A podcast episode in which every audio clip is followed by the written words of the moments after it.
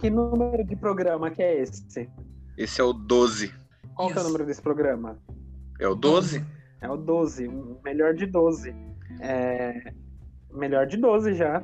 É por isso que tá travado, Toma porque aqui, 12, Eduardo. 12 é o enforcado, gente. Vai ficar. É por isso que tá travado. E aí, meu amigo de bolso? Aqui quem fala é o Eduardo e, cara, ambiente de trabalho tem, tem história, hein? Eu tenho muita história de ambiente de trabalho. Hoje, graças a Deus, no CNPJ, posso compartilhar as minhas histórias. Olá, queridos. Aqui é a Fernanda.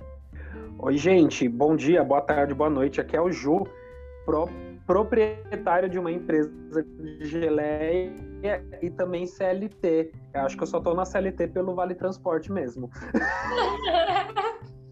Essa foi boa.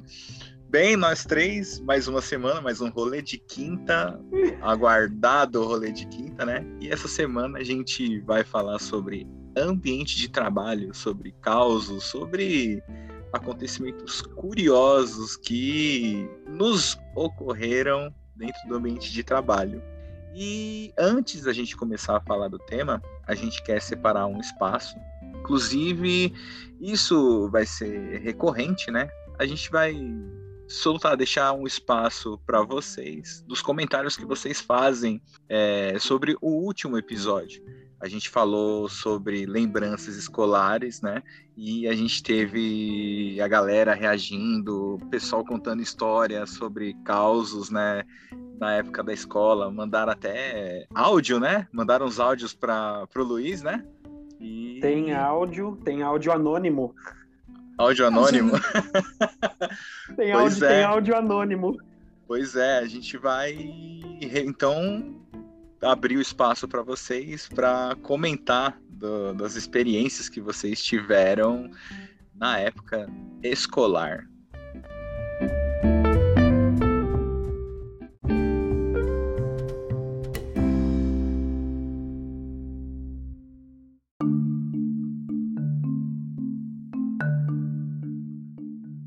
Gente, no programa de, dez- de número 11, o tema foi lembranças escolares.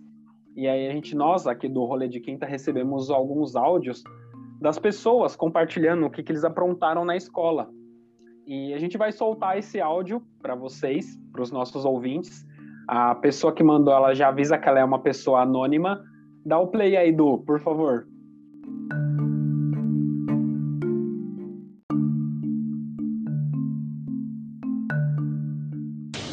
Eu sou uma pessoa anônima e eu quero colaborar com o podcast contando uma história, né? Do que eu já aprontei na escola. Uma das. Certa vez, no final de bimestre, o professor saiu da sala de aula e deixou o diário com todas as anotações e nota de todos os alunos. Eu simplesmente apaguei, porque estava de lápis, e coloquei nota 10 para todo mundo de caneta azul e ele não poderia rasurar o diário. Resumindo, a turma toda fechou o bimestre com 10. Até hoje eles não sabem o porquê e como isso aconteceu.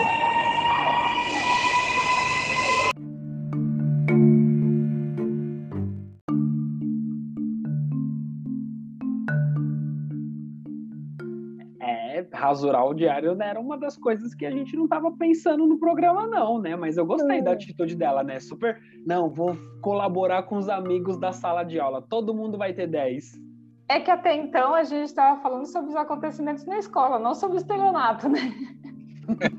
pois é, eu pensei a mesma coisa. Cara, é legal, assim, olhando do ponto de vista de um adolescente que teve 10 sem ter mérito por isso. Puta, tô chata. Tô chata. Fernanda! Eu ia ficar muito puta, sabe? O próximo áudio, vai. é.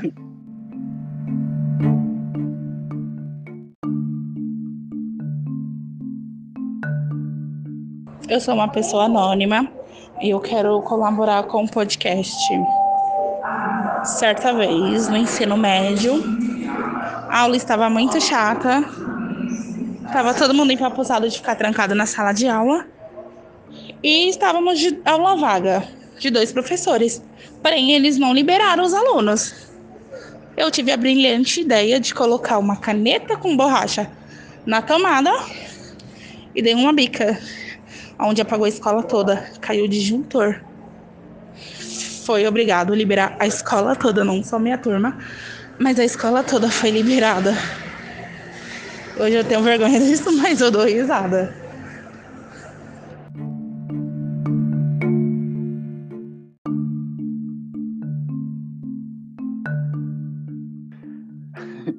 tem vergonha de ter acabado com a Enel da escola, mas não tem vergonha de rasurar.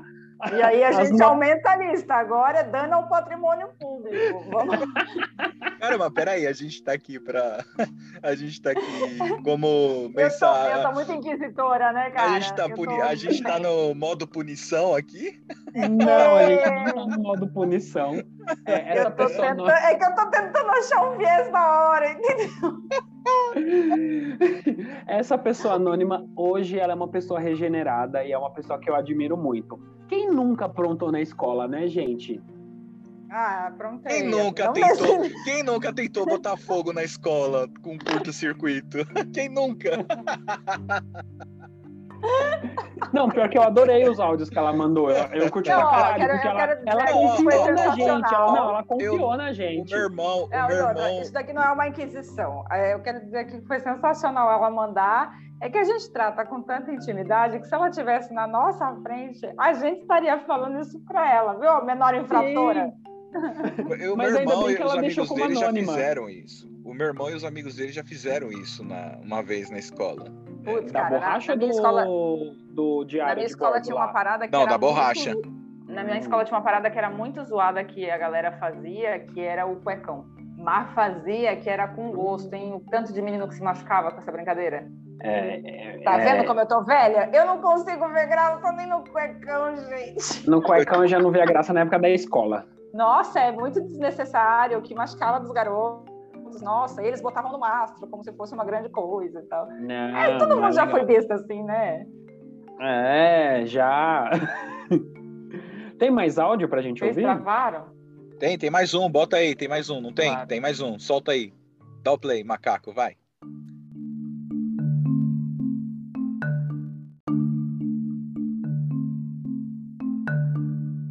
Mano, teve uma vez também que foi fechamento de ano que foi. Já tinha feito revisão dos cadernos, das notas, já tinha fechado, sabe? Só tava aguardando as férias do final de ano chegar. Só que a gente tava sendo obrigada a ir pra escola, né? E sempre tem uns alunos besta que ia. O que acontece? O meu tio, que é novo também, ele foi na quadra da escola, perto da escola tinha um monte de mato. Ele colocou fogo nos matos, mano. E o fogo, a fumaça, no caso, incendiou a escola. Ficou um cheiro insuportável. Que não tinha condições da gente ficar dentro da escola. E a gente foi liberado. Ai, mano, morar na favela dessa da merda, né? É cada história.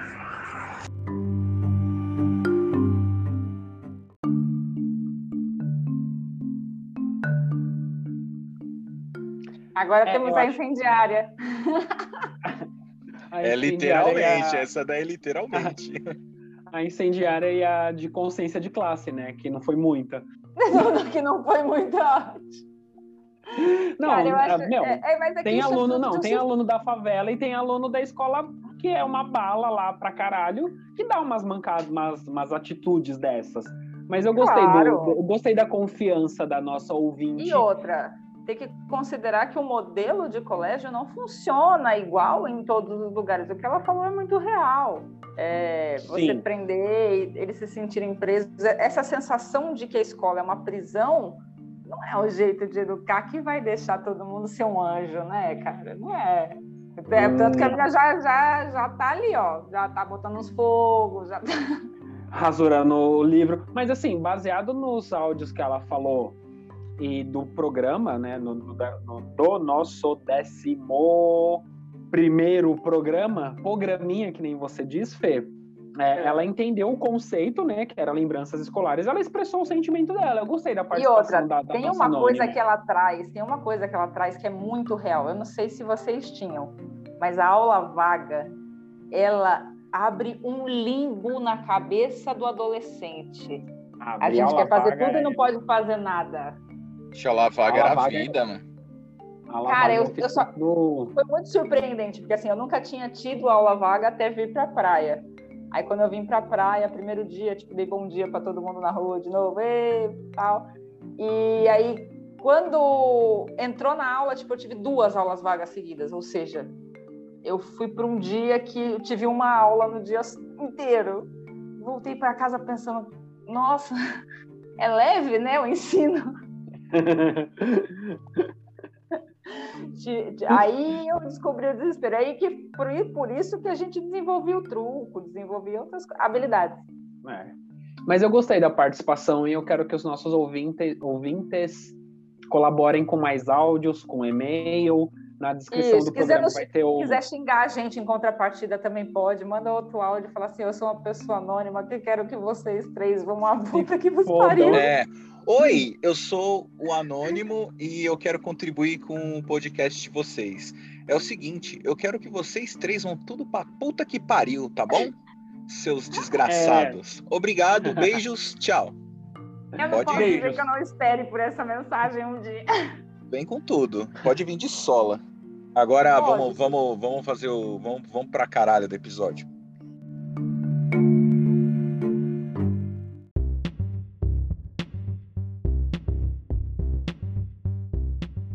Bem, vamos lá, gente. Ambiente de trabalho. Fê, Eu.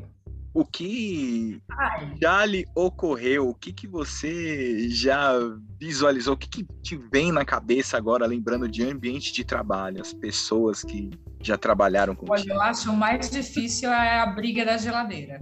Já tomaram a minha coquinha e eu fiquei bem puta. E a pessoa nem aproveitou da minha coquinha. Ela deu um gole e largou a coquinha no canto. Isso foi. E a, a guerra de comida eu acho que é uma parte que me incomoda muito. E gente que é bagunceira perto da gente. Eu sou chatíssima com a minha mesa. Gente que vem transbordando bagunça.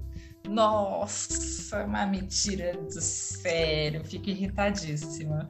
Cara, isso é, isso é uma bosta, né, meu? Porque o que eu tenho de lembrança, assim, desse lance de comida, eu lembro que eu trabalhei, eu trabalhei na numa empresa aí de call center. que não, Que não patrocina que nos não patrocina a gente. Deixa eu fazer um adendo, deixa eu fazer um adendo. pra quem não sabe. que é, pra quem não sabe e que tá chegando agora no rolê de quinta, eu, o Eduardo e a Fernanda, a gente fez faculdade na mesma sala. Porém, a nossa aula era de manhã e aí acabava o- as aulas, a gente ia pro bar e logo depois eu e o Eduardo ia pro mesmo ambiente de telemarketing, né, Eduardo? Só que ele era de um departamento e eu de outro. Olha que Pois é. atendimento excelente. O Brasil, olha, e seus profissionais me encantam. Eu trabalhava com retenção numa empresa que é grande no segmento de TV por assinatura, que não patrocina a gente. Meu Deus. Não patrocina, patro- não patrocina a gente. Mas olha, a retenção é, ela não é de Deus. A retenção, ela, ela permeia os meus pesadelos mais sombrios, cara. Deus me livre. Então, aí antes disso, eu lembro que aí eu trabalhava seis horas, né? E a galera levava marmita, levava, meu, levava uma porrada de coisa e colocava na geladeira. Sempre tinha os espertalhão que surrupiava alguma coisa na marmita dos outros. Eu, Roubava mistura. isso, eu nunca levei marmita, nunca justamente por causa disso. Falei, meu, eu não vou me submeter a esse tipo de raiva. E assim, E, cara, não, não vou vou, não vou. Não vou. É horrível. Nossa, como é ruim. Olha, já outra coisa que me, me, você me lembrou da marmita é gente que leva marmita de peixe e esquenta no micro-ondas, que todo mundo vai usar, e aí faz aquele futum e o cheiro da morte domina o ambiente. É, eu acho que isso é uma seita, é um grupo e eles fazem isso de propósito, sério. não é mas- possível que a pessoa não se sinta incomodada com aquele futum. Na atual empresa que eu tô, tem um aviso lá que é proibido levar peixe. Tem, tá escrito na geladeira isso. É proibido Sério? esquentar peixe no, nos micro-ondas. Sim, tem um aviso bem grande e peixe não pode guardar a marmita. Eu levo marmita pra empresa, levo mesmo. Já roubaram minha comida nessa empresa que eu tô. Já roubaram. Não, e pior que não roubaram só minha comida, roubaram a comida que minha avó fez pra mim. Que é Nossa! pior. Tipo, se fosse uma comida que eu tivesse feito, tudo bem, mas foi uma é comida um que crime minha com avó fez. Agravante. E, Crime com agravante. e pior que ninguém, nin- ninguém pega esse rato, cara. Ninguém consegue pegar esse rato. E ele tá em todo lugar, ele pode ser qualquer um. É isso que mais me incomoda. O que, o que é uma pessoa que rouba um bife, cara? Na boa. Igual o cara tudo falou aí que o cara que pegou tua coca, ele teve o tra... ele abriu a coca, né? Ele abriu, Abriu. abriu, bebeu e nossa, cara. Aí deixou lá, você foi lá, pegou aquele negócio já ainda sem gás. Mas eu não sei Era falar, não. Eu só sabia rir. A pessoa tava tomando a minha coca. E eu olhava pra ela e falava, Fernanda. sério? E ela, sério? E eu só consegui Ainda, rir. ainda, ainda bem que roubaram sua coca antes da pandemia. Pior que poderia o, esse, o rato, o rato ele poderia ter um perfil quando ele volta pra mesa dele, né, cara? Por exemplo, sei lá, o cara rouba, é, ele rouba o rango de alguém, uma mistura, alguma coisa assim. Talvez e é possível que esse rato ele já tenha levado o dele, aí ele pega o do outro ainda. Ele poderia é, deixar, é pra acrescentar. ele poderia voltar pra mesa dele e de repente você do nada você vai dar aquela esticada, aquela volta do almoço assim preguiçosa, você olha pro lado assim, você vê o rato lá inclinado na cadeira, rebolando o queixo, aquele finalzinho de almoço, que ele nem, tipo, ele já terminou de comer, ele voltou correndo pra mesa dele, sem engolir, ter, ter terminado de engolir o rango, e você pensa, cara, será que foi esse filho da puta que pegou a minha mistura, cara? Cara, é horrível. né? Você fica pensando quem pode ser, né? Nossa, gera uma desconfiança horrorosa. Não, o pior deve ser o que passa na cabeça desse cara enquanto ele tá roubando a tua comida. É igual. É, ganha assim- um bife. É isso mesmo, ele contando co- pros amigos dele quando ele chega, em, é, ele termina o trabalho, chega na vila lá, ele vai contar do dia de trabalho pra alguém. Nossa, eu peguei um bife hoje. Fico eu tô- imaginando ele chegando em casa, encontrando os filhos, assim, falando: Ih, hoje o papai roubou um bife. Cara, hoje, hoje tinha uma marmita com parmegiana, caramba, ó. E se é de segunda-feira, se é de eu- eu não quero segunda-feira, problematizar, mas será que a pessoa que rouba não tava com mais fome que a gente? É, é possível. Nossa. Caramba, com eu não fui certeza. Eu. O cara tá com pegando rango. O cara deve estar pegando rango. E de segunda-feira, esses caras devem ser especialistas, porque imagina, segunda-feira, ele chega segunda-feira, fim do expediente, cara, a marmita do fulano tal teve churrasco na casa dele domingo, que ele levou o churrasco no dia, pro dia seguinte. Vou olhar, vou, olhar no, vou olhar no status do Instagram pra ver o que as pessoas estão postando. Ah, o Eduardo postou que ele tava comendo um churrasquinho, eu vou roubar a marmita do Eduardo. Churrasco, Cara, é maionese, gente vinagrete, farofa Instagram que a com pessoa churrasco. comeu, né? Olha, Ah, eu fico mas triste quando roubam minha marmita, Teve é uma situação que eu chorei e nem foi que me roubaram. Mas assim, tava indo pro trabalho de manhã. Todo mundo que assim tá ouvindo a gente se acha um pouco solitário, devia pegar a linha vermelha do metrô pela manhã. E você deixa de se sentir solitário. Todo mundo que achar que dorme tarde acorda cedo, cansado, devia estar na linha vermelha do metrô para ver o tanto de gente que tá também cansado, acordando tarde, dormindo tarde, acordando cedo. Aí a gente entra no metrô, na linha vermelha, e eu tinha comigo um Yakult, que era a única coisa que ia.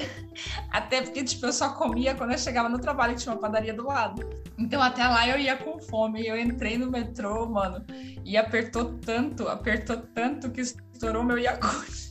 Já Estourou meu aconteceu. Yakult da bolsa inteira. Nossa, e a- Eu chorei junto com a Nossa. Aquela parada Fernanda. quando seca cola, meu. O negócio vira cola. Na verdade, os lacto...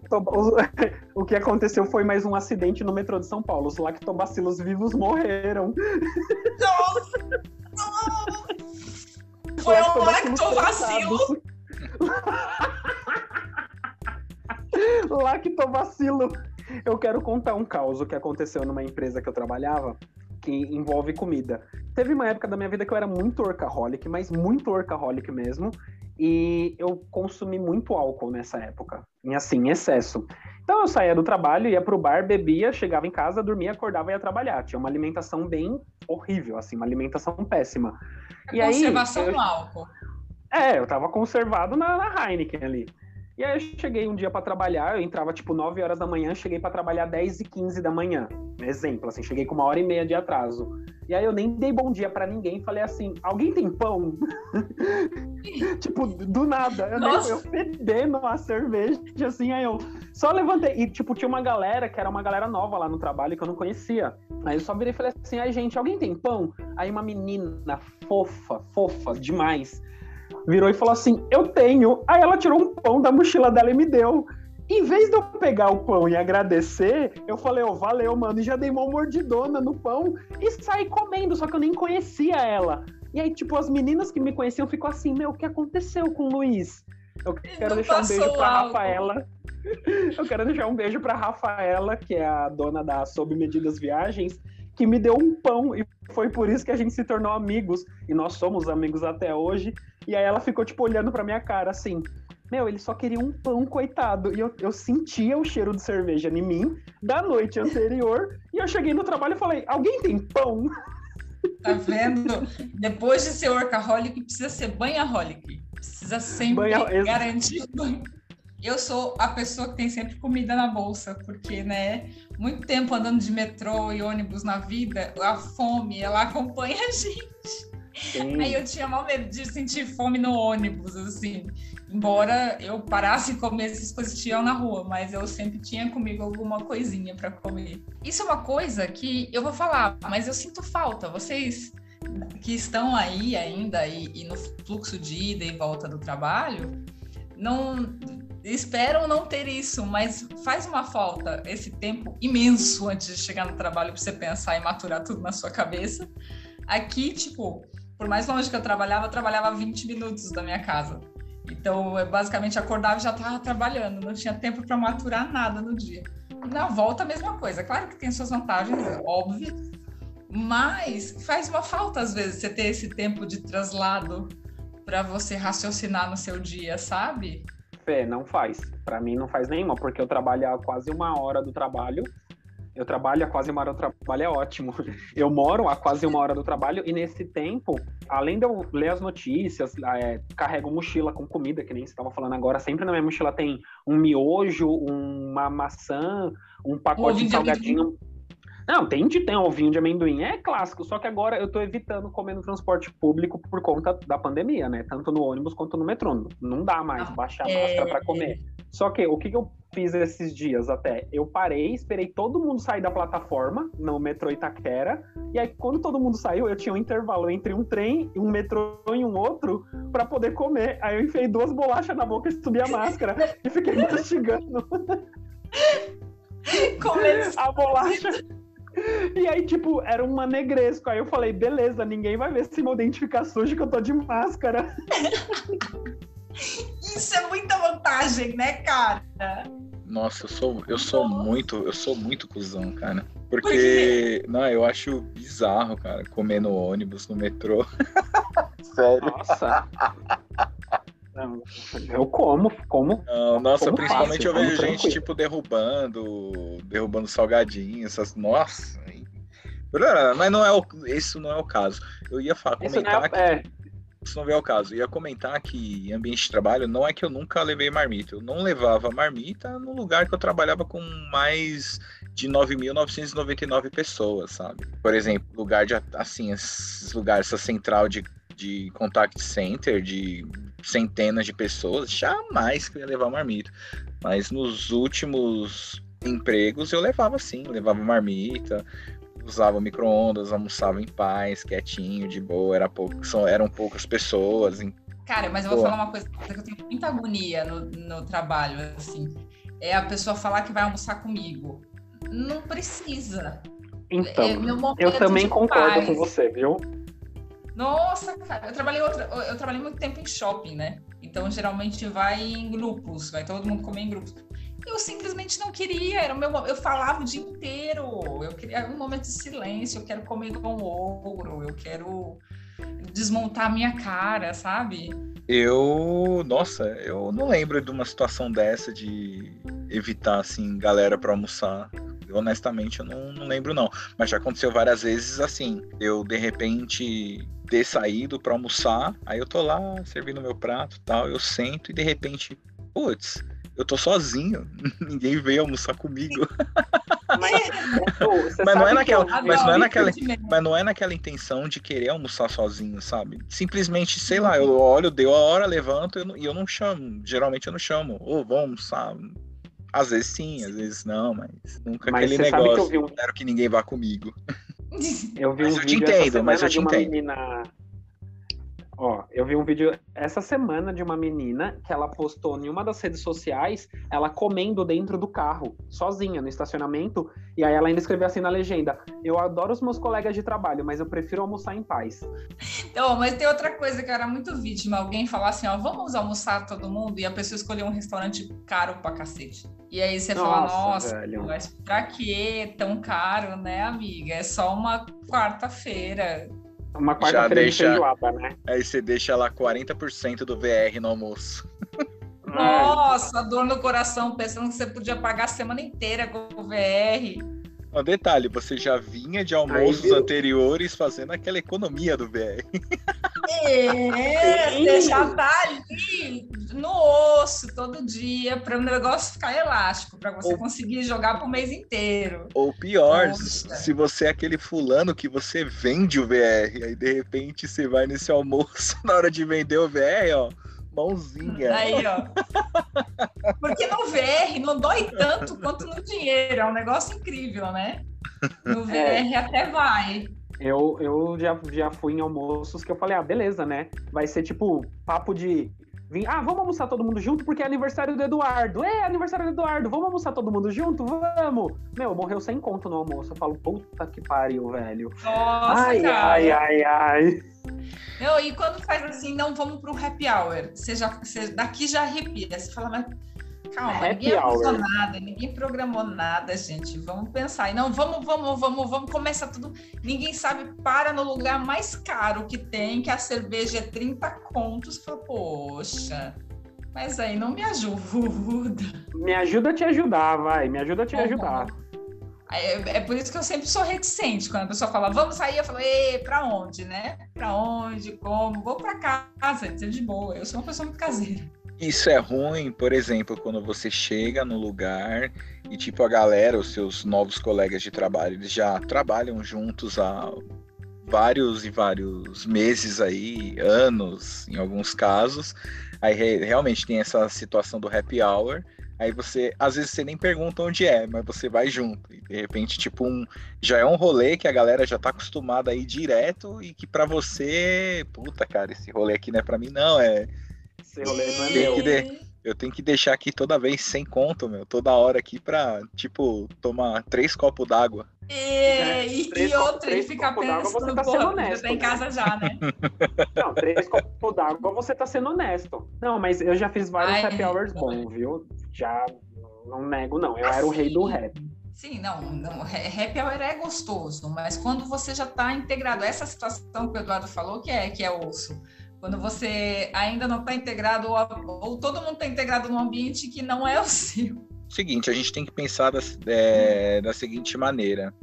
A gente arrumou o trampo errado porque a gente não tá ganhando bosta nenhuma e a gente não pode colar no, não pode colar no rolê legal com os caras, com os novos brothers de trabalho. É, mas, ó, a falha é nossa por não ganhar bem, pronto. É, é isso de fato, isso de fato. É, é uma questão não, de é a pirâmide. Ah, pirâmide Maslow, não é? então, não, não, essa é a tá financeira mesmo. É a financeira mesmo.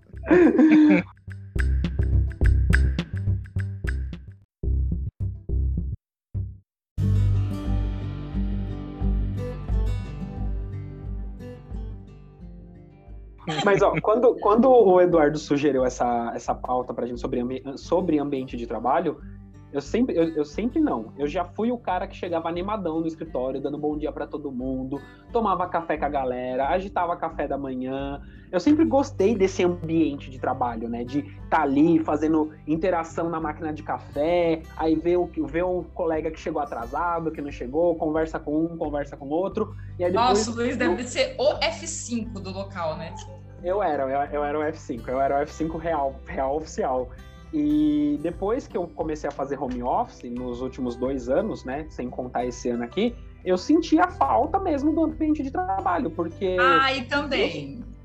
Eu, sinto falta da máquina de café, daquela socialização. Tinha dia que eu não queria nem falar bom dia no elevador, chegava de cabeça baixa. Mas tinha dia que eu chegava dando bom dia pro cara da banca de jornal, pro segurança, pra tiazinha do café, e assim, hoje começou um dia legal. Tipo, sexta-feira, ai, sexta-feira temática, sexta-feira daquilo, sexta-feira daquilo outro, eu era um cara super engajadão. Era. Não, mas assim, ó, como eu entrei no home office antes de pandemia, esse choque já foi para mim, porque assim, aí você fica bem solitário, né? Você trabalha você com você mesmo, com os seus prazos, com a sua correria, com a sua própria cobrança. E chega uma hora que você estava acostumada a conversar. Eu tive um, eu tive um trampo até foi isso, falaram no meu Instagram que geralmente acontece com a gente. O chefe bota, bota a mesa logo atrás da nossa. E, e fica o dia inteiro ali te ciceroneando. Mas eu tenho uma opinião sobre isso. A primeira, é muito importante a gente registrar que chefes ruins adiantam a nossa evolução muito mais rápido. Eles obrigam a gente a evoluir.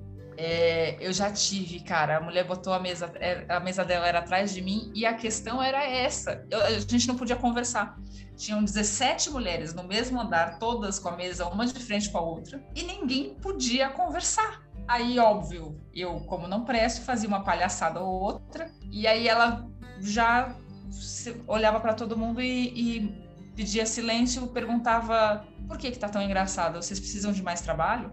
Cara. Nossa, na lata. Ela era horrível. Ela era horrível, mas ela foi ótima. Ela me pôs uma pressão horrorosa. Eu não dormia, eu, eu não fazia mais nada da minha vida além de trabalhar para essa mulher. Mas isso me evoluiu horrores. É, no final até agradeço, né? Mas na época sofri. Sofri. Mas tava na época de sofrer mesmo, era novinha, né? Não. Acho que uma época que a gente tem Acho que tem uma época que a gente tem que sofrer, que a gente tem disposição para o sofrimento. A gente precisa passar por isso, o trampo vai ser pesado, não vai pagar bem, mas você vai crescer com isso. Só segue. Então seria isso um exemplo de chefe ruim? Chefe ruim não. ou chefe pau no cu? Aí tem muitos exemplos, cara. Tem, tem muitos exemplos, mas assim, o excesso de pressão e uma pressão que não é necessária, é só o exercício do micropoder, sabe? Esse eu acho que é, é nocivo. É que vai muito da característica de liderança. Tem gente que não nasce para liderar, ele só quer exercer poder sobre o outro. Então é Nossa, exatamente. Vixe. Eu acho que eu já, eu acho não, tenho certeza que eu já tive chefe ruim numa agência que eu trabalhei há mais de anos atrás, que a dona da empresa, quando a gente saía, ela, a gente tinha que colocar o, aquelas capinhas de plástico no teclado, no monitor, para não pegar pó de uma madrugada para outra. E se a gente não colocasse, ela deixava um post-it escrito assim: Você esqueceu da capinha. Eu já, eu já tive uma vingança que não foi uma vingança, né? O, o universo botou de volta no lugar com uma chefe ruim. Eu trabalhava novinha, acho que foi um dos primeiros trampos que foram registrados, trabalhar no shopping. E aí uma que era minha superior, ela, óbvio, não tinha nenhum tato para lidar e ela deu a entender que eu não precisava trabalhar porque eu era patricinha ou alguma coisa assim. Nossa. Eu fiquei ofendidíssima e a minha vontade real era dar um murro na cara dela. Acho que foi a primeira vez que eu controlei um murro. Que... Uma agressão no trabalho. Na cara dela. E eu controlei e fiquei maturando aquilo. Pois bem, acho que foram sete anos depois eu já estava fazendo instrução de selva para o curso de comissária, e eu fazia marinharia, e eu não sabia que ela estava lá. De repente, ela era a minha instrução. Eu era a instrutora dela e ela tinha que passar nessa selva, senão ela não pegava o diploma. O mocap era meu. Pensa, Pensa que delícia que foi. Que, que saudável, né? Foi, mas no final até, até ela passou, porque ela aguentou bem a pressão. Só devolvi. Ah, Só. eu, quando a gente fala de chefe ruim assim, eu já tive chefe ruim. Só, só foi, só foi. Eu, eu acho que eu já fui um chefe ruim. Eu já, eu acho que eu já fui um chefe bem escrotão mesmo.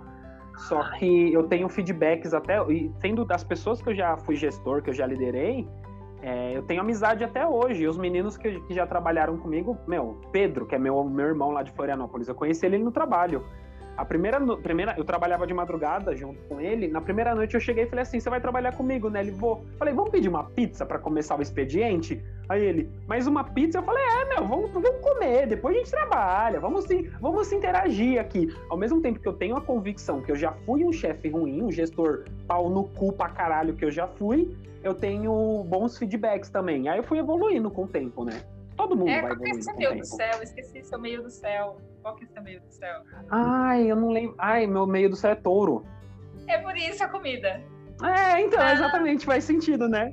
Não, mas eu, eu tenho coragem de parar tudo que eu tô fazendo no expediente pra ir comer. Do nada, assim. Ah, eu tenho que responder esse e-mail. Ah, mas antes de eu responder e-mail, deixa eu abrir aqui na gaveta pra comer uma balinha de goma, pra As comer um- ideia, um, mano. sonho de valsa. As ideias. pegando fogo, todo mundo a milhão lá. Te juro, Eduardo. Avalia a Todo mundo no trabalho estressado. Oi? Avalia a chatice. O meu é, é em virgem. Ai, É. eu tive uma chefe de virgem que ela colocava. Ai, gente, eu nem vou falar o que ela colocava no e-mail pra não expor demais as pessoas. Colocava em. Não, mas eu Não, nem vou, nem. eu já fui uma líder ruim, cara. Eu tenho que admitir que eu não era uma pessoa tão legal. Eu não era tão good vibe. Mas, E aí o meu apelido era Capitão Nascimento. E quando falavam Nossa alguma coisa Senhora. tipo, ai, mal comida, eu falava, sou, mas continuo sendo sua superior, eu vou trabalhar, querida. Eu Ô, jogo deixa eu contar um- de deixa eu- xingamento não. pra líder que você imaginar. eu liderava uma galera numa empresa que eu trabalhava tal, e aí tinha dois caras que eles me odiavam com muita força, assim. Meu, eles me odiavam com força real. Só que lá era computador compartilhado, eu não tinha o meu computador pra mim. Então eu chegava, o computador que tivesse livre, eu ia usar pra trabalhar. Não tinha mesa fixa, né?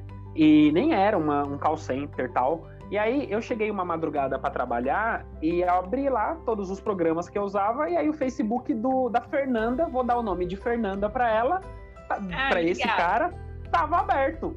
Aí eu falei, nossa, ele esqueceu o Facebook aberto. Aí eu fechei. Dois dias depois eu cheguei pra trabalhar, o Facebook da Fernanda tava aberto. Aí eu falei, pô, de novo, né? E mandei um e-mail. Fernanda, você deixou sua rede social aberta. Não tinha problema usar as redes sociais no trabalho. Por favor, evita, né? Pra gente. Pra um, bom, um bom desenvolvimento do ambiente. Na terceira vez eu falei, ah não, eu vou ler o que, que eles estão escrevendo por inbox. Eu não vou, eu não vou me aguentar. Entrei no inbox do cara, ele tava. A Fernanda tava falando mal de mim pro Eduardo. E, tipo, várias coisas mentirosas e várias coisas bizarras. Eu imprimi tudo, tudo, tudo, tudo. Eu imprimi folha por folha no bloco de notas, peguei o marca-texto e coloquei as partes principais.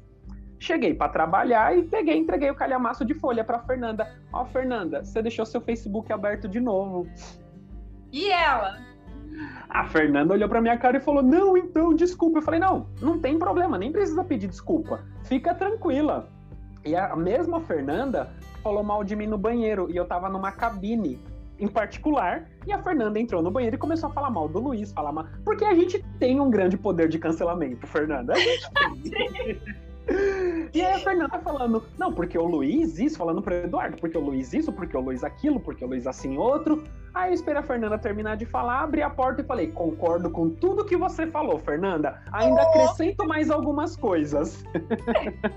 Eu tive um chefe, ele era gente boa, não era não é chefe pau no cu não, não era chefe cuzão não. E ele era um cara mó figuraça, né? Tipo, ele ia pro- às vezes ele ia pro trabalho e às vezes ele não ia pro trabalho. Quando ele não ia pro trabalho, ele mandava tipo uma mensagem, alguma coisa assim, falando que ele ia para um um outro lugar, sabe? Para uma outra torre, ia trabalhar de um outro lugar. Mas nossa, era muito mentira. Ele ficava em casa Assistindo Teve- Tom e Jerry. Porque teve um dia que ele foi o mesmo esquema. Ele não vinha e a gente, tipo, meu, ele deve ter ido lá pro outro pico lá, né? Aí o cliente chegou, "Ei, meu, cadê? Cadê, cadê o fulano? É, gente, meu, então, ele tá no pico lá. Aí ele foi procurar o cara lá no pico, ele não tava.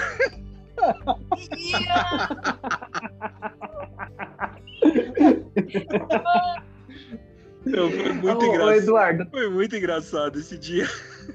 você falou de chefe, eu quero mandar um abraço pro Alambique.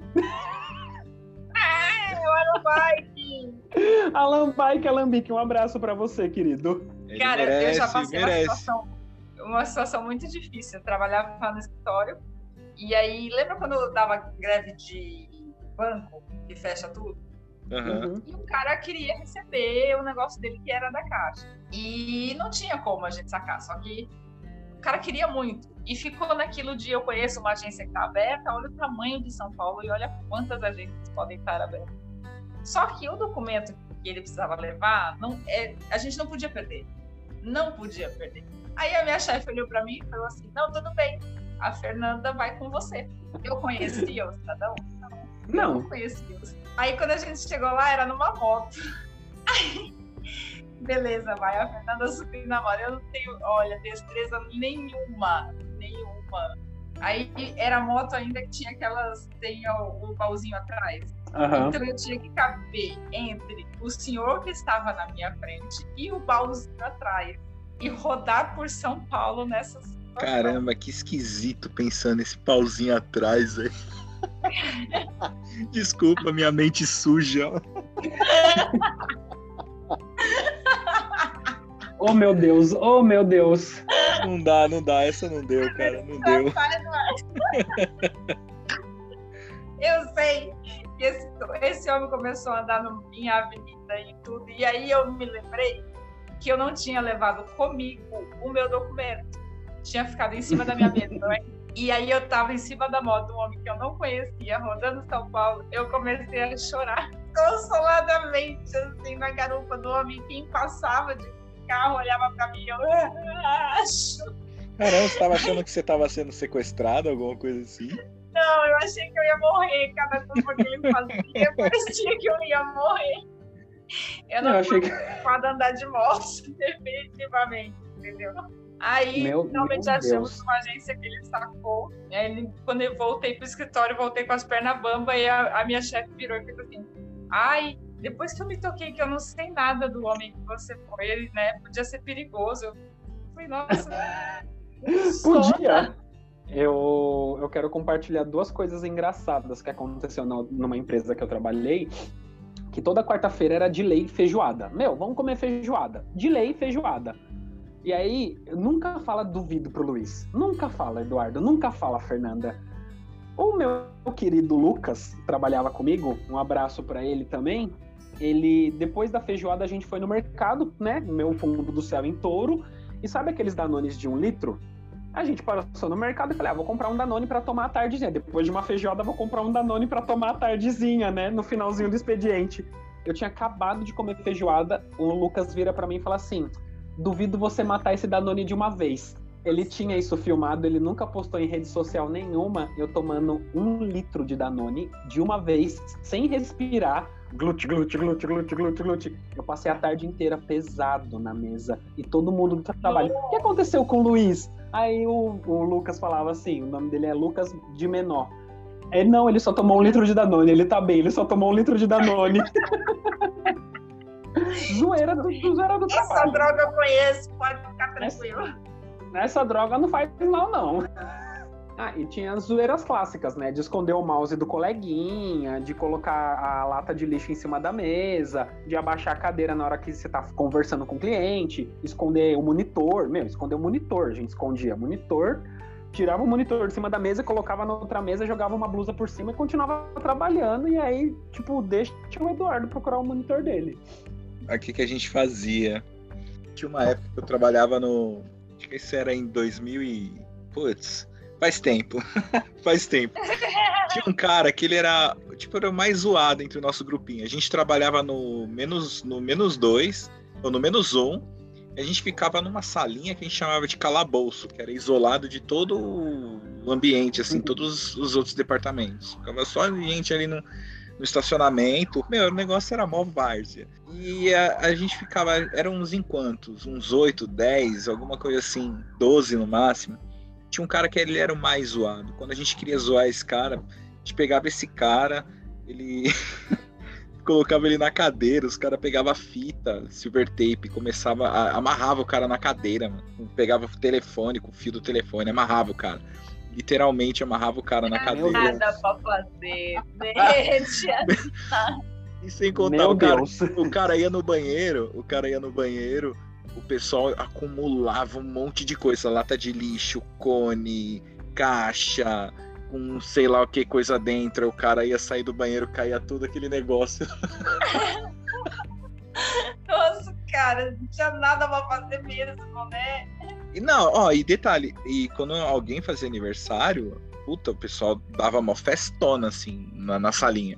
Pelo menos, ó, no, um dos do, os meus melhores aniversários, assim, tipo, de alguém me dar parabéns em grupo, ocorreram nesse lugar de tipo apagar a luz, ah, velhinha, pessoal colar fita no armário escrito lá feliz do feliz aniversário, tá parada, puta, tipo, ah, é muito legal.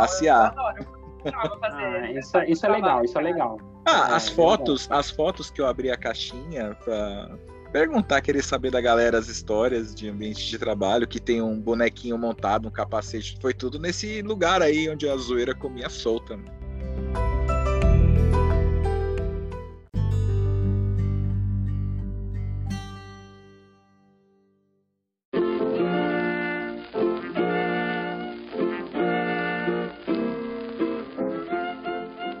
Pô, e é, falar em zoeira, vamos falar de uma figura no ambiente de trabalho. O loroteiro. O oh, mentiroso. Putas. Que todo não, fim de semana é, são histórias, histórias. Não só no fim de semana, mas também no deslocamento do trabalho. Tinha um cara. Tinha um cara que trabalhava com a gente. Morava em Suzano. Aí, Lu, Suzano. Ai, não era eu. Não era eu. Esse cara, che... Esse cara chegou um dia no trabalho e disse que tinha brigado com dois caras no vagão. Tinha trocado muquetada com o cara no trem. Sempre ele tinha uma história de tipo ter batido em alguém, ou que alguém foi na casa dele e ele ele era todo valentão, ele era o brabão. Ele tá é forte, né? Era muito engraçado. E, e, enquanto ele ficava contando isso, tinha o pessoalzinho, tipo, tinha umas divisórias de uma antessala e tal. Nossa sala era muito bagunçada. Você só escutava o pessoal do outro lado segurando a risada, sabe? Cara, ninguém gostava Cara, desse maluco. No trabalho a gente tem, tem, pouca coragem de falar, ah, você tá mentindo, né, meu amigo? Eu tenho pouca coragem ah, de falar no trabalho, não, porque a pessoa falo, tá ali tão falo. empolgada. Não, eu falo, eu falo na, na, no bigode, eu solto no bigode. Meu, falo. Já vi a Fernanda. Eu tô dando exemplos assim com vocês do podcast, porque a gente já tem um grande poder de cancelamento, né? Mas, por exemplo, a Fernanda chega e fala: ah, é, contou uma mentira. Eu falo, Fernanda, pra cima de mim, velho. Não, não, desenrola essa não, desenrola essa não. Pelo é, tinha de os caras que falavam, pô, mas você já tá mentindo de novo? É, você também. Ô, oh, meu, espera, espera da meio-dia, pelo menos, vai. Cara, eu já, eu já presenciei uma treta, uma treta muito estranha. É, eu tinha passado num concurso e ficou uma coisa, vai, vai montar, não vai montar, mas enquanto isso a gente precisava cumprir hora, então ficava um monte de neguinho sentado no, nos colchão no chão, sem ter o que fazer. Ah. E, e ali surgiam assuntos de cunhos variados. Até que um dia uma menina começou a dar uma palestra sobre os Illuminati e como os Illuminati é, é, destruíam a nossa vida e tal. Pô, tava todo mundo prestando pouca atenção, na verdade. Porque tinha umas dormindo, outros jogando Uno, tava...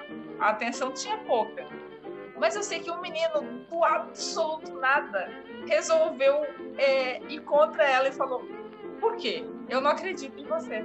Mas foi dois minutos para estar tá um com o dedo na cara do outro, assim, ó, e a gente separando. E, e tudo isso por conta dos Illuminati, sério. Aí, assim, mó confusão, todo mundo tenso, falando, pô, não precisa disso, tal. Um indo pra cima do outro, perdigotos voando. Uma Perdigotos acorda, voando. uma acordou do nada e falou assim, e, e ouviu os Illuminati, os Illuminati, ela virou e falou, Iluminados do Faustão, adoro. Foi o suficiente pra treta acabar, porque na hora que ela falou, a menina já virou e falou, ai, vocês são um bando de ignorantes. Você saiu. Cara, nossa, velho. Tudo isso por O- causa o dos povo Illuminati. briga por muito pouco. E sério, o povo briga por muito pouco, cara. Pela madrugada. Mas eu queria fazer uma pergunta pra vocês. Vocês já mataram alguém no trabalho? Já, nossa, eu não tenho Já matou, Eduardo? tempo, Alguém? Já matou? É, tipo, matar assim, tipo, e tem que sustentar a morte da pessoa, né? Caramba, não, acho que não, não lembro. Não tô lembrado agora, não. É que assim, ó, tem, tem uma ocasião. é, já morreu gente e eu não era tão próxima, e de repente a pessoa ficou próxima. E como eu não tenho avós há bastante, eu sempre tive medo de falar, de matar alguém que tivesse vivo. Porque se a pessoa Aham. morresse de verdade, eu ia ficar com um peso na consciência. Como eu não tenho vô e vó há bastante tempo, eles morreram mais de uma vez. Algumas vezes. É porque assim, ó, a pessoa pode chegar e informar, olha, a minha avó morreu. E pronto. Ninguém disse quando. É, exatamente, não, né? Eu Pois nunca matei, eu nunca matei a minha avó, nunca matei mesmo, mas eu já passei trote pra lá do trabalho. Esse mesmo Lucas que eu falei que me desafiou, a minha, na época minha avó morava na praia e aí eu mandava ele ligar no celular dela, a minha avó lá em Peruíbe e a gente aqui em São Paulo, aí eu mandava ele ligar pra ela e falar assim: "Oi, dona Dolores, tudo bem?" Ah, o Júnior, o Luiz não veio trabalhar hoje, ele falou que tava aí na casa da senhora. Passa o telefone pra ele, ou aí ela, não, ah, ele tá chegando. Minha avó também passava um pano pra mim, só que eu tava do lado do cara, tá ligado? E aí, tipo, o pessoal, o que, que eles estão fazendo ali em vez de estar trabalhando? A gente tava passando trote no telefone. Eu nunca matei ninguém no trabalho porque, putz, tem que levar testado, né, meu? Tipo, uma declaração tal. Ah, É sim, não, mas eu matar, matar, nunca matei. Assim, pra, pra- Nunca matei pra- ninguém, pra- não. Mas já matei pra não ir em happy hour, já matei pra não ir em viagem de fim de semana, já matei. Ah, eu nunca matei ninguém, não. Eu só causei acidente, só. Nossa, tipo, ah, não, eu fico matei, com medo. não, não matei, mas Eu fico já- com medo, vai que acontece com a pessoa, eu vou ficar com uma peso na consciência. Uma vez um Sim. menino apresentou um atestado pra mim, ele apresentou o atestado quando eu fui ver o CID, era aborto espontâneo. Falei, poxa, Era amigo, aborto- mal Aborto comprado, espontâneo? cara. Era, Nunca. Ai, você meu. comprou muito mal comprado, amor. Cara, sabe o que, sabe que, que um cara já tentou meter no trabalho Ah, pra justificar, pra justificar a falta? O cara falou que tava com varíola. Nossa, Varíola, mano. Sério. esse povo não juro. noção de Eu, aí, pandemia, né? aí, aí eu falei pro cara e falei, cara, como é que você não apareceu no Jornal Nacional, alguma coisa assim? O cara, ué, mas por quê? Eu falei, meu, a varíola é uma doença erradicada há décadas, cara. Se aparecer uma pessoa na face da Terra com varíola, esse cara. Meu, esse cara vira notícia no mundo inteiro, mano. Eu falei, "Você já-" aí eu perguntei, você sabe o que que é varíola, cara? Você tem ideia do que, era, que... era a cara dele? Será Cara, que ele não tava varíola- querendo falar que ele tava com. Será que ele não tava querendo falar que ele tava com varizes na perna? Ah, não, o cara falou varíola, velho. Varíola. Tá querendo Cara. Eu falei, mano, você tem ideia do que que, que, que é o que acontece com uma pessoa quando ela contrai varíola, Você cara? não sua história, amor? Você tem certeza que você tava com varíola? Mas quando eu falei, quando eu falei pra ele, ô, cara, como é que você não apareceu no Jornal Nacional? Ele olhou, meio que olhou assim, mas, mas por quê? Eu falei, porra, É mano, varíola, amiga. Ali que foi o pega na mentira mesmo. Pior que, É pior que eu vi, velho. Eu só ouvi ele falando, não, então eu tava com varíola, tá? Eu arregalei o olho e entrei na conversa. Eu falei, o quê? Você tava com o quê? Você tava com varíola, irmão? Eu tenho uma, tinha uma menina, eu odeio gente preguiçosa, mas eu odeio mesmo.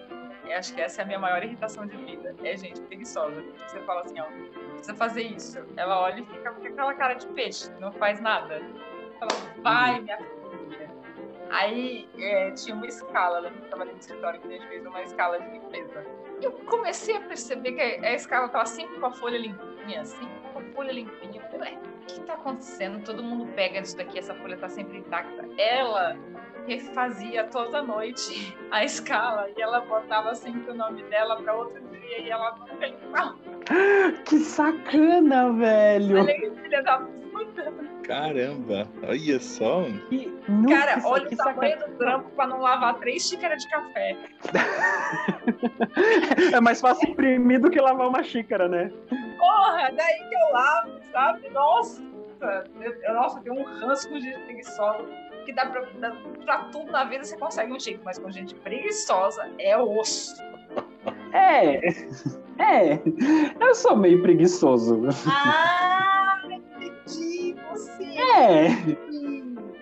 Desafio. Ah, meu. ah, Não, mas assim, eu, eu, eu, eu não funciono muito bem de manhã pra trabalhar. Não funciona, não, não, não, não é adianta. De manhã. A questão é a gente no trabalho, para a função. É você virar aqui e falar, ó, tem projeto tal, bora fazer, e a pessoa. Hum, não é a hora de chegar. Nem todo mundo tá motivado todo dia, não é isso. Mas assim, a pessoa que a gente precisa na hora do vamos ver. Você pega aqui e fala, vai, você pegou no seu que a pessoa. Ah, como assim, amor? Sabe? Vocês, É, Sei. concordo, vai, concordo. vocês trabalham. Vocês, como é que vocês lidam quando, com os vacilos? Vocês assumem logo de cara quando vacila ou tenta dar aquela advogada? Eu assumo. De cara, assim? Eu Então, meu, É porque assim, Eu não- boto- eu uma boto bigode. De não saber, eu não tenho nenhum traquejo social, vocês perceberam. Eu, eu não vou saber mentir, minto, e, e vai ficar nítido. Então, assim, eu já me ponho na frente. Se é meu ou se é de equipe minha. Se eu sei que foi alguém meu que fez, eu também me ponho na frente. Assim, mas naquela situação, tipo, eu sei que eu errei, mas você vai, vai querer dar aquela advogada pra tentar dar aquela amenizada no vacilo.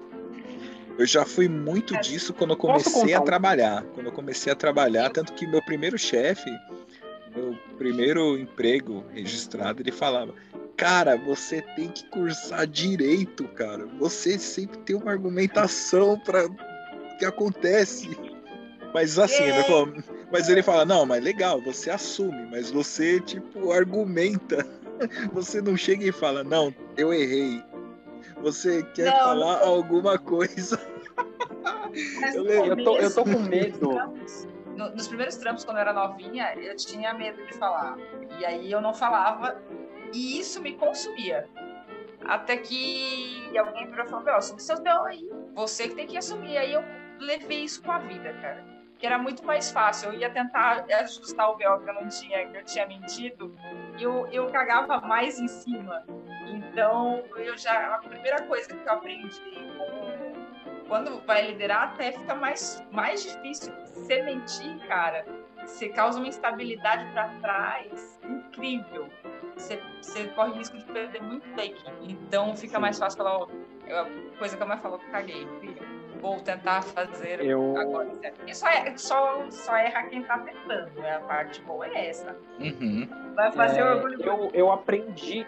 Orgulho, orgulho, Eu aprendi a bater no peito e falar, meu, caguei, caguei no pau, errei, errei feio, errei rude, errei pra caralho, só que resolvi.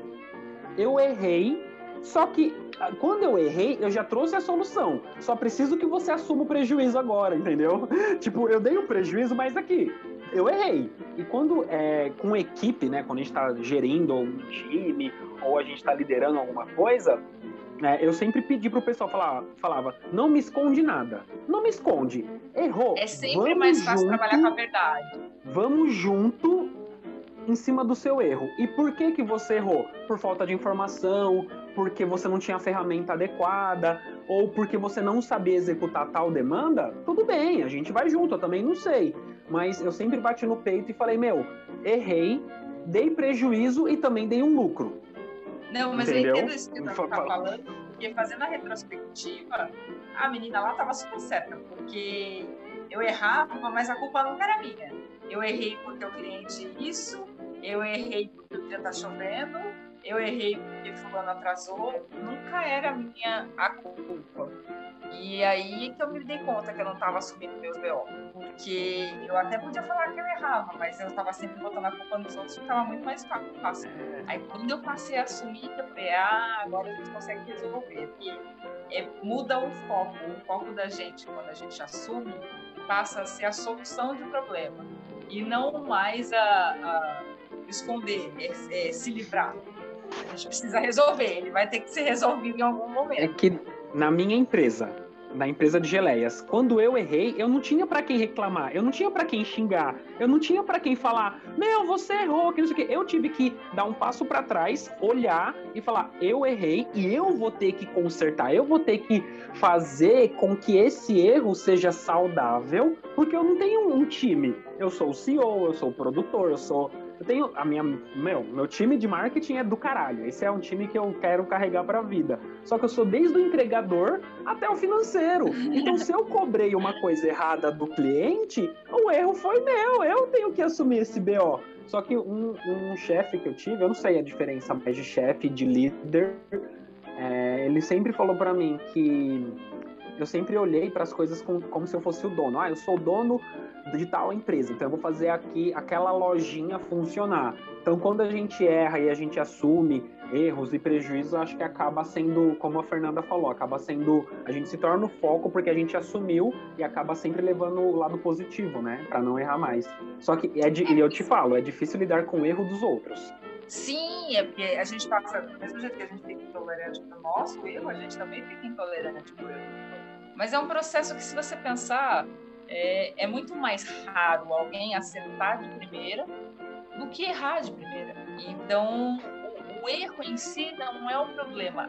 E, geralmente, numa empresa, seja ela grande ou pequena, o que transforma o erro num grande problema, num problema inadministrável, é o fato de tentarem esconder um problema que antes era pequeno. É o fato de se empurrar com a barriga, é, é, ir deixando de um para o outro, delegar, delegar esse, esse BO para resolver e ninguém resolver.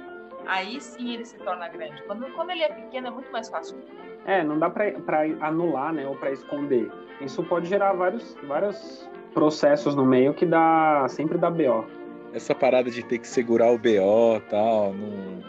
eu lembrei de uma situação. Eu trabalhei num frigorífico, né? Uma marca muito famosa que não patrocina a gente.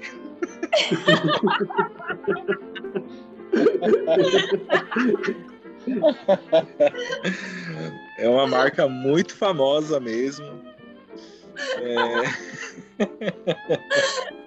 Eu tô tentando lembrar da onde que surgiu isso de não patrocinar a gente. Eu não sei. Acho que foi, foi aqui no podcast na faculdade. Não. a gente estava em tal faculdade que não patrocina a gente, é, então isso não vou falar mesmo. o nome, não foi? É isso. Então, aí eu trabalhava na linha de produção e foi uma época que eu deixei o meu cabelo crescer um pouquinho, tal, né? E eu trabalhava no, na linha de fatiamento, ficava colocando era uma fileirinha de mortadela que você colocava num envelopinho que era selado e enfim. Aí Ah. caiu um, aí caiu um fio de cabelo meu nesse num desses envelopes. Aí ela fez todo o processo, foi embalada, tal, armazenada, foi pro caminhão, depois foi pra van, foi pra padaria ou pro mercado, aí o consumidor pegou, opa, mas que porra é essa? Aí voltou O isso. cabelo era da cabeça? Aí era o cabelo, fio de cabelo enorme. Fio de cabelo mó grande. Aí eu tava trabalhando, né, num dia lá, tal, não sei o que, veio o encarregado do setor. Ô, Du, vem aqui. Só o dedinho assim, né? Aí eu fui lá, tal. Ô, Du, o que, que é isso aqui, pô? Caramba, já, já falamos pra você desse cabelo. Detalhe, nunca tinham falado nada. já falamos pra... Já falava pra você desse cabelo aí, meu. Olha aí, ó. Essa porra foi pra rua. Você vai falar que não é teu? E eu era o único com cabelo. Nossa, tinha assim nome e endereço. Eu tentando, ah, era só eu ali. E, era, e realmente era um lugar crítico mesmo. Pra, tipo, ter algum tipo de. Sei lá, um objeto estranho na embalagem. Aí eu dei uma risadinha sem graça, assim. Voltei a trabalhar e ele falou. Aí depois ele me chamou e tal. Falou: "Dô, é o seguinte. Ou Você corta o cabelo ou eu vou ter que te colocar pra trabalhar na embalagem. Puta, trabalhar. Assim, era, era legal trabalhar na embalagem. Gostava demais que a zoeira era constante. Aliás, todo lugar ali na fábrica a zoeira era constante, mas a zoeira mais da hora era na embalagem. Só que o trampo era. Puta, meu. É fábrica, linha de produção. Era pauleira, mano. Pauleira, pauleira, pauleira. Quanto mais pesado, mais, mais interativo é o ambiente. Pois é, mas era puxadaço. Mano. Assim, dava conta? Dava, mas meu, se tinha lugar mais fácil, pra que eu vou sair da, do bem bom pra ir me fuder, né? A troco de diversão? Não, não vai, não vai dar dinheiro. Enfim. Enfim. Terminou o dia de trabalho, fui cortar o cabelo. Eu apareci no dia seguinte na empresa todas as vezes quando eu deixei o cabelo crescer, eu, na hora de cortar, eu já dou aquela raspada, tipo. Nossa, pra... Impactante mesmo. Cheguei no dia seguinte com a cabeça raspada. Aí o meu chefe olhou para mim, é, você não quer sair daqui, né? Falei, não. Mas não deu pra, não deu pra dar não deu para dar engabelada não. O fio de cabelo era enorme, era praticamente quase do tamanho de uma fatia de mortadela, assim. enorme, Nossa. enorme, enorme. Acho que eu nunca tive problema assim. Eu já tive uns problemas no, no... problemas de de vestes, né? Ah, eu vou trabalhar de bermuda hoje. Cara, chinelo. dress code é uma parada. essa comporta esse comportamento vestimental é uma parada é, que, eu... meu, assim, na, no meu mundo, no mundo do Eduardo, na empresa do Eduardo, gente, eu só quero que você trabalhe. Vem vestido do jeito que você jeito quiser. que você quiser. Nossa, Exato. Assim. Eu... Tem um escracho de um, de um gerente meu, já levei um escracho, porque na época de cabelo curto, ele achava que eu tinha que manter ele padrão e eu queria porra, eu queria fazer alguma coisa com ele. O cabelo era meio, poxa, não tinha nenhuma. Nossa, levou esculacho, queimou mal com isso. É eu, tinha, eu tive um chefe que Nossa. detestava um tênis. Eu tinha um tênis vermelho. Era um tênis de futsal, um Adidas vermelho. Ele era muito chamativo, mas era mó legal. Toda vez que eu ia trabalhar com ele, meu chefe enchia o meu saco, cara. Olha lá, olha esse moleque doido aí, que esse tênis feio, esse tênis horroroso. Cara, você não tem um outro tênis para usar, não? Por que tem que vir com essa droga desse tênis vermelho? Caramba, tem deles que pega uma birra, né? então, agora, deixa eu contar uma coisa para vocês.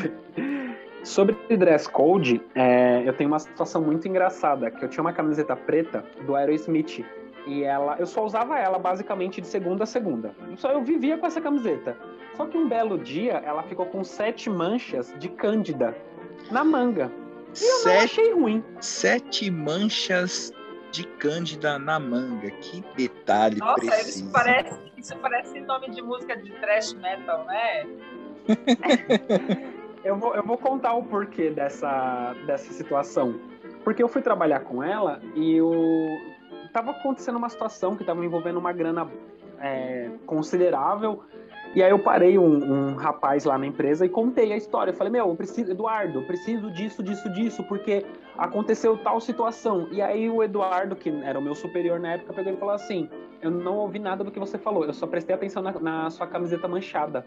Aí eu falei, não é para você prestar atenção na minha camiseta manchada. Peguei um canetão, aqueles piloto preto, e pintei a mancha de cândida. Eu falei, agora você me ouve que eu tô falando com você. Nossa, Meu, o cara tava reclamando. Não, o cara tava reclamando da minha camiseta, meu, que tava manchada. Eu só queria resolver o problema. Sete manchas de cândida. Sete gotas de cândida. Nossa, sensacional. Oh, eu só queria resolver o problema ali. Oh, e aquele carinha, aquele coleguinha de trabalho sem vergonha que ele pensa que ele é chefe. Ele é peão igual você, mas ele pensa que é chefe. Tanto que na assinatura de e-mail ele coloca team leader, alguma coisa, mas não é. É a mesma merda que você. Ele pensa que ele é o chefe. Peraí, o famoso o quê? O famoso o quê? Trabalha enquanto eles dormem. É isso mesmo. Ai, é o coach, o coach do proletário. Ele, ele é uma figura que sempre ele parece aquele aluno exemplar da classe, que tá sempre levantando a mão. O cara que pensa que é chefe, velho, né? Porcaria nenhuma, até que ele pede, tipo, ele pede alguma coisa para você, aí você vira pro seu pro um outro colega de trabalho, tipo, aponta pra ele, ah, que, que você moleque pensa? O que, que esse cara pensa que é pra ter, tá, tá aqui me Era delegando tá coisa, velho? Falar, irmão, Quem é? quem é você pra você estar tá delegando isso pra mim, cara? Eu já, Quem eu- é você na fila do pão? eu já perguntava quando, quando foi que você teve autoridade para me pedir assim, alguma coisa, querido? Caramba, não, porque eu já, já trabalhei com gente assim, eu tipo dava risada e aí eu ia falar, tipo, ia falar com o chefe mesmo, assim, pô, é pra, é pra fazer e tal, não sei o que, não sei o que. É, não, é, é E pra geralmente fazer. às vezes não era, né? Nossa, o cara, meu, o era. cara- O cara fala, o cara vai até trabalhar de vez em quando, diferentão, vai com gravata, vai com uma roupinha pá, pensa que é o chefinho, ele é merda. geralmente posta uma foto no Instagram de, com frase de motivação, assim, Isso, faça- é- ele, é, ele é o chatão, faça mais. é o chatão do é o ele chat- fez foi hein? meditar É. Enfim, ele é o chatão do LinkedIn, esse cara. Geralmente é o chatão do LinkedIn. É o, é o eleitor do Amoedo. Fica só postando correntinha no LinkedIn, esse chato, esse mala. É o quê? Merda. Repete sua frase, Fernanda. É o eleitor do Amoedo. Perdi. Faço das frases, das frases, Eduardo, das minhas. Perdi tudo. Esses mini boss aí, velho. Esses mini chefes. Que É um cara Perdi super motivacional no Instagram. Nossa, meu, perdi, perdi tudo, perdi tudo. Aí ele vai lá, ele vai lá na tua mesa, bota a mão no teu ombro. Pô, eu preciso que faz o seu que, não sei. Você já começa a rir por dentro. Você olha pro cara, Não, é, é fala sério isso? Tom, quando fala no tom de superioridade, faz assim, ó. Eu já ouvi isso, gente. Eu já ouvi isso. A pessoa olhar e falar assim: você tem que olhar pra mim e tem que imaginar que um dia na sua vida você vai querer ser igual a mim. Falei, Nossa, que autoestima, hein, meu amor? É eles e o Emael, os sinais. Cara, tem uma situação que foi relatada no Instagram e geralmente tem, tem uma fofoquinha assim. O fulano pegou fulana e ninguém sabe a real. E fica aquela situação no ar, assim, ó, todo mundo olhando do lado pra saber se o fulano realmente pegou fulana ou se não pegou. E ainda tem fulano que mente, que fala que pegou e nu- nunca pegou. Cara, já É. conheci uns assim já, hein? Já conheci uns assim. Aonde se ganha o pão, não se come a carne, vai. Mas às vezes a gente come pão com carne. Nossa. Vai ter uma diferença. Olha, eu adoraria. Eu, eu acho o meu lado família tradicional brasileira concorda com a sua frase, mas a vida é muito mais dinâmica, a vida dá aí um monte de oportunidades. E aí a gente acontece, a vida vai, a vida flui. E aí não posso cuspir daqui para cima enquanto ainda está vigorando a lei da gravidade porque vai que cai na testa. Me diz uma coisa, vocês avisam se a colega de trabalho está com CC ou fedidão, se o cara tá só vinagre no trabalho? Depende. Se eu sou muito brother, muito brother mesmo, eu Ah, sim. aviso. Sim. Eu aviso. Não, sim, eu também já Mas- percebi que eu já tava. Já cheguei em camarada me falou, cara, você tá com mata-rato aí? Aqui tá. Tá cilada. Cara, não tenho aqui, toma aí. Nossa, eu tenho muito medo de falar uma coisa. Já cheguei, eu mesmo já cheguei e falei, eu tenho mata-rato aí, quebra essa. Várias vezes, eu tá com rolão aí. Ixi, É, não, tinha uma já. amiga que tinha um CC muito mortal, muito mortífero, e eu nunca consegui falar. Mas eu, não Eu- sei se eu te passo- percebia. Era sempre quando eu chegava no, chegava no trabalho. Chegava, eu percebia, eu falei, putz, eu acho que eu já tô passado. Já chego no primeiro, Hum. daquele aquele abração. aquele que envolve os ombros. Então, meu Pra amigão, bafinho eu ofereço É. bala. Oi, que empresta bala? aquele lá. Eu não, eu já passei por uma situação não muito tempo de um dos colegas de trabalho tá com uma situação desfavorecida, né, nas axilas e eu não tinha Tá com CC, tá, tá ali, é, querendo matar Eu- um sofá. não, eu não tinha nenhuma intimidade, nenhuma liberdade com ele. E aí eu ouvi a galera falando, reclamando e, meu, fazendo piadinha tal. E aí eu cheguei, eu vi ele no banheiro, cheguei nele discretamente no banheiro e falei assim, ô Eduardo, tudo bem com você, querido? Tudo, falei, te falar mas a gente não é próximo, a gente não é amigo. É, eu tenho um pouco mais de idade que você, só que tá. Você tá bem? Você quer conversar? Tá, você tá, tá legal? Ele falou assim: não, não tô muito legal. Tô passando por uns problemas, eu tô ficando ansioso, isso tá me deixando transpirar muito. Aí eu falei, puta, então, ó, tão comentando no. Aí o foda é tão comentando, né? Porque é... a gente acaba espalhando a fofoca e aí a pessoa acaba sendo constra... se sentindo constrangida. Aí eu Nossa, falei, eu ia já ficar, já que eu não ia querer sair do banheiro. Não, assim, é muito, é muito desagradável, mas você tem que saber como falar com a pessoa. Você não pode chegar e falar, pô, você tá fedendo, que não sei o que e tal. Eu cheguei no banheiro e falei pro cara, eu falei, brother, ó, você tá bem, né? Você quer conversar? Aconteceu alguma coisa? Ah, não, não, não tô muito legal esses dias tô passando por um problema, assim, assado. Eu falei, meu, é, é foda, porque a gente trabalha junto, a gente convive no mesmo ambiente e as pessoas estão comentando. E chegou no meu ouvido. Então eu quero falar com você com muito, muita cautela, com muito carinho, para você não se sentir constrangido. E eu quero te dar essa, essa abertura, né, essa liberdade, para se você ver alguma coisa é, que me desabone com você, assim, pelo meu físico, pelo cheiro. Tem gente que tem nojo de, da minha barba. Ah, eu não vou almoçar com isso por conta da barba dele. Mas eu cheguei no cara e falei, brother, na humildade, assim, quero te dar um toque, toque de brother, que não tá legal. É, procura um médico, é, pode ser psicológico, pode ser você vir andando no ponto de ônibus, qualquer coisa. E ele é, mas todo mundo fica falando pelas costas, você foi o único que falou, é, tipo, na minha cara. Eu falei, não, não tô reclamando, até porque eu nem sou seu amigo, nem quero ser seu amigo. Só quero que você fique Caguei esperto. Seu é, velho, só que assim, se cuida, sabe? Tipo, venha trabalhar feliz, porque já é difícil ir trabalhar feliz, é mais ainda. Então, é. chega, chega é, de uma forma sucinta. E aí, o superior desse mesmo rapaz levou ele para uma sala de ar-condicionado e falou uma par para ele você não tem ética, você não tem profissionalismo, você tá vindo trabalhar fedendo. Meu, tipo, assédio total em cima do cara, sabe? Tipo, não soube Nossa. falar a situação. Aliás, acho que isso, isso a gente tem que programar para o próximo programa. É, a questão do assédio teve muita, muito assédio que eu vi de relato isso a gente pode colocar no próximo programa. Ah, eu só queria falar uma coisa.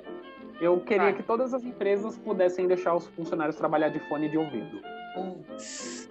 Sim, Só nossa, isso. dá um gás, uma Putz, né? olha, eu vou falar que nos, nos meus últimos empregos eu trabalhava com fone de ouvido o dia inteiro.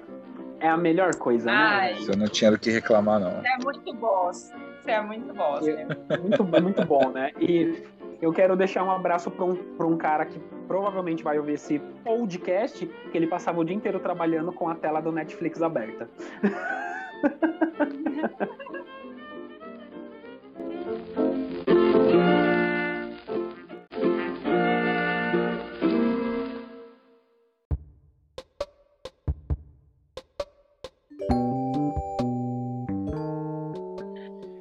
Então a gente pode ir para nossa sessão do brinde e quem paga a conta? Podemos. Sim, capitão! Eu quero fazer um brinde pro Zeca Pagodinho. Eu amo ele, ele tá hospitalizado. Só que eu tenho certeza que o Zeca vai sair do, do hospital rápido. Ele já cantou para as enfermeiras. E Zeca Pagodinho me convida para ir para Xerém no ano que vem, abril no dia de São Jorge. É meu, eu já pedi isso aqui no programa, só que eu quero fazer um brinde pela sua saúde, Zeca. Olha, vou compartilhar do seu brinde porque patrimônio da humanidade pra gente é o Zeca um cara muito diferente. E saber que ele tá mal me entristece assim como me entristeceu na época do Arlindo que é outro para quem quero mandar um brinde pode seguir Luiz com sua paga conta. Eu quero que o eu nem sei pronunciar o cara que vai pagar a conta o nome dele. Ele é Christopher Van Uckerman, ele é ex-RBD, ele é ex-rebelde. E a prefeitura de Sobral, aqui no, no Brasil, a prefeitura lá, do, lá no Ceará, está fazendo a campanha de vacinação com vários, vários, várias séries, Friends e para chamar o pessoal para ir se vacinar. E aí ele falou que ele se revoltou a propaganda porque foi usada a imagem dele. Eu concordo de usar a imagem dele, só que ele é meio que anti-vacina lá e tal. Então vou deixar esse pau no cu do caralho pagar a conta hoje. Fazer meu brinde, Renato. Eu quero agradecer porque eu ganhei de presente essa semana dois livros muito legais. É, um é a parte que falta e outro é a parte principal que encontra o grande, que eu não sei se é um ou se é um zero, ainda vou descobrir se ler. É, fiquei muito feliz, amo ganhar livros, amo ganhar livros com bilhetinhos. Muito, muito feliz. É, Renato, um beijo para você. Então, meu dessa semana vai Renato. E uh, é aquilo, eu continuo esquecendo quem paga a conta, então. É, é, tem tanta gente que eu queria que eu pagasse a conta. Olha, essa semana eu quero dedicar um brinde para minha banda preferida, o Oasis, que eles anunciaram que no dia 23 de setembro, no mundo inteiro, eles vão lançar um filme sobre os shows épicos, tá? Que eles mandaram nos anos 90 em Nebworth. Eles vão fazer um documentário em torno desse show. E os ingressos para assistir esse filme já estão disponíveis. E eu, eu já garanti o meu para assistir no dia 23 de setembro, às 20h30. Eu estarei lá. Quem paga a conta? Quem vai pagar a conta é essa desgraça desse Talibã aí que está acontecendo no Afeganistão, essa putaria desses bandos de retardado. Assim, é, eu tenho certeza que quem escuta a gente deve estar tá sabendo o que está acontecendo. Então, em torno dessa merda, dessa putaria que está acontecendo, depois dos Estados Unidos terem saído de lá, os caras agora tomar de conta do país e, sabe, sobrepujar a geral foi desesperador vendo a galera segurando em avião, cara. Um avião decolando, a galera cai. Puta, cara. Que negócio. Meu, que horrível. Enfim, esse. Cena. Pois é, esse bando de pau no cu do caralho aí, seguindo rolou, eles que pagam a conta essa semana. Vou me unir a você. Vou me unir a você, porque esse certificado precisa de mais união uno-me a você e falando especialmente pelas mulheres e pelo jihad, que agora já passou a ser obrigatório, assim como outras tantas leis que limitam direitos já conquistados dela. E por essa semana, eu deixo o meu beijinho, mamãe ama vocês e bebam água. Eu estou muito feliz em gravar mais um podcast, podcast com vocês. A gente, a gente nós está muito entrosado e ouçam nossos programas, a gente já está aí com alguns no ar. Se vocês não ouviram alguns que passou, voltem, ouçam, comentem com a gente, mandem inbox, mandem e-mails, mandem, mande áudio, mande áudio, mande áudio. E é sempre um prazer indescritível estar com vocês, Eduardo e Fernanda, e a todos os nossos telespectadores ouvintes. É isso aí, mais um rolê de quinta finalizando. É sempre bom estar tá aqui batendo esse papo com vocês. E reforcem sugestão de pauta. Sigam a gente nas redes sociais e, principalmente, patrocínio. Vem patrocinar aqui, ó. Colocar sua marquinha, sua pizzaria, enfim, qualquer coisa. Vai botar o seu negócio aqui? É. Ai, e o principal, Vocês. gente. O principal, não esqueçam da comida do gato, tá? Até a próxima quinta. Valeu!